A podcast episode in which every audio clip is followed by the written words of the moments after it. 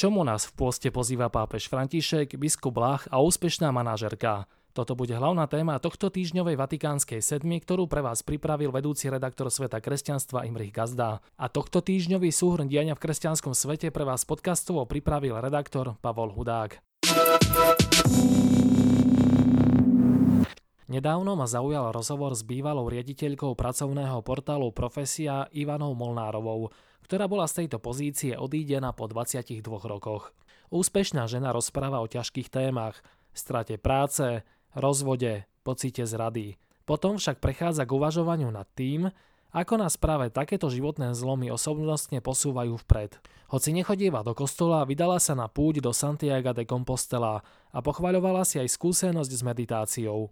Zrazu som bola bez mobilu, svetla a podnetov z vonkajšieho prostredia – v tom priestore sa stretnete sám so sebou a niekedy to stretnutie nie je pekné. Premietlo sa mi všetko, čo sa mi v živote nepodarilo, čo som nerobila so srdcom a uprednostnila pritom ego. Vyvrcholilo to v posledný deň, keď sa zo mňa vyplavoval obrovský hnev a frustrácia z celého života. Bol to intenzívny zážitok. Hneď šiel von cez skrik. Bolesť, plač i nadávky. Takto opísala svoju skúsenosť pre ekonomický magazín Index. Nakoniec však prišla veľká úľava, vďačnosť a odpustenie tým, ktorí jej ublížili. Mnoho odpovedí na náš život je len v nás. Stačí sa na pár minút denne stíšiť, počúvať seba a myslím, že by bol svet o mnoho lepší, dodáva Ivana Molnárová.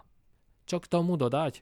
Ľudia, ktorí sa na cirkev pozerajú zvonku, neraz vlastnými cestami objavujú a oceňujú bohatstvo, ktoré my veriaci máme doma, no rokmi nám zovšednelo.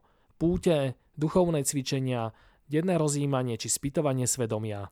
Je tu čas pôstu, slovami pápeža Františka. Dostali sme 40 príhodných dní na to, aby sme si urobili v živote poriadok, aby sme na novo zaradili svoje životné priority, a to tým, že dáme na prvé miesto toho, komu patrí. Pôst treba prežiť radostne. Nie je to čas zrieknutia sa mesa, ale zla a hriechu. Je to pozvanie od Pána Boha k vnútornej zmene, k prehlbeniu vzťahu s ním, k zanechaniu pokritectva a formalizmu hovorí grécko-katolícky biskup Milan Lach v rozhovore, ktorý v najbližších dňoch zverejníme na svete kresťanstva. Kritizujeme napätie v spoločnosti, viníme za to politikov a ďalších ľudí, ale pozrime sa sami na seba, či rovnaké napätie nevytvárame u nás doma. Začníme od seba, začníme doma. Tam najprv hľadajme cestu zmierenia a pokory. Nemusíme mať vždy posledné slovo, pokračuje biskup Lach a dodáva. Až keď sa začne obnova v našom vnútri, môže sa prejaviť aj na vonok že by inšpirácia do nasledujúcich týždňov? Vypočujte si v skratke aj ďalšie udalosti zo života cirkví. Na Ukrajine bolo počas vojnového konfliktu zničených 500 kostolov, modlitební, synagóg a mešít. Vyšší arcibiskup Ukrajinskej grécko-katolíckej cirkvi Sviatoslav Ševčuk vyhlásil 24. február za deň modlitieb a pôstu. V Los Angeles zastrelili biskupa Davida O'Connella, ktorý bol známy svojou prácou pre migrantov, chudobných a obete násilia pachaného strelnými zbraňami. Pápež František v novom reskripte objasnil dva sporné body motu proprio traditionis custodes, ktorým obmedzil možnosti slávenia predkoncielovej liturgie. V hlavnom meste Spojených Arabských Emirátov Abu Zabi otvorili nový dom abrahamovských náboženstiev. V komplexe sa nachádza kostol, synagóga aj mešita. Do úradu generálnej dozorkyne Evangelickej cirkvi Augsburského vyznania na Slovensku uviedli Renátu Vinceovú, historicky prvú ženu na tejto pozícii. V Rumunsku sa konali majstrovstvá Európy kňazov vo futsale. Slováci obsadili štvrté miesto. Na našom webe svetkresťanstva.postoj.sk si nenechajte uísť aj ďalšie zaujímavé články, rozhovory a reportáže.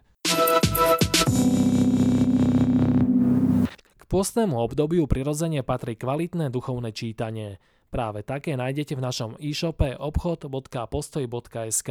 Táto kniha dá zároveň aj bodku za dnešnou Vatikánskou sedmou. Čerstvou novinkou je slovenský preklad známeho českého kňaza Štepána Smolena Cesta na západ, ktorý je autor bestselleru Buď kde si. Pozývame vás s otcom Štepánom putovať európskymi cestami, na ktorých Krista nachádzal na nečakaných miestach a tak hľadal odpovede na životné otázky nielen od svätej Teresky, ale aj od dávnej priateľky Anešky, ktorá počas jedného semestra zahádne úplne zmlkla a bez vysvetlenia sa vytratila do Paríža. Prajeme vám príjemné putovanie posným obdobím.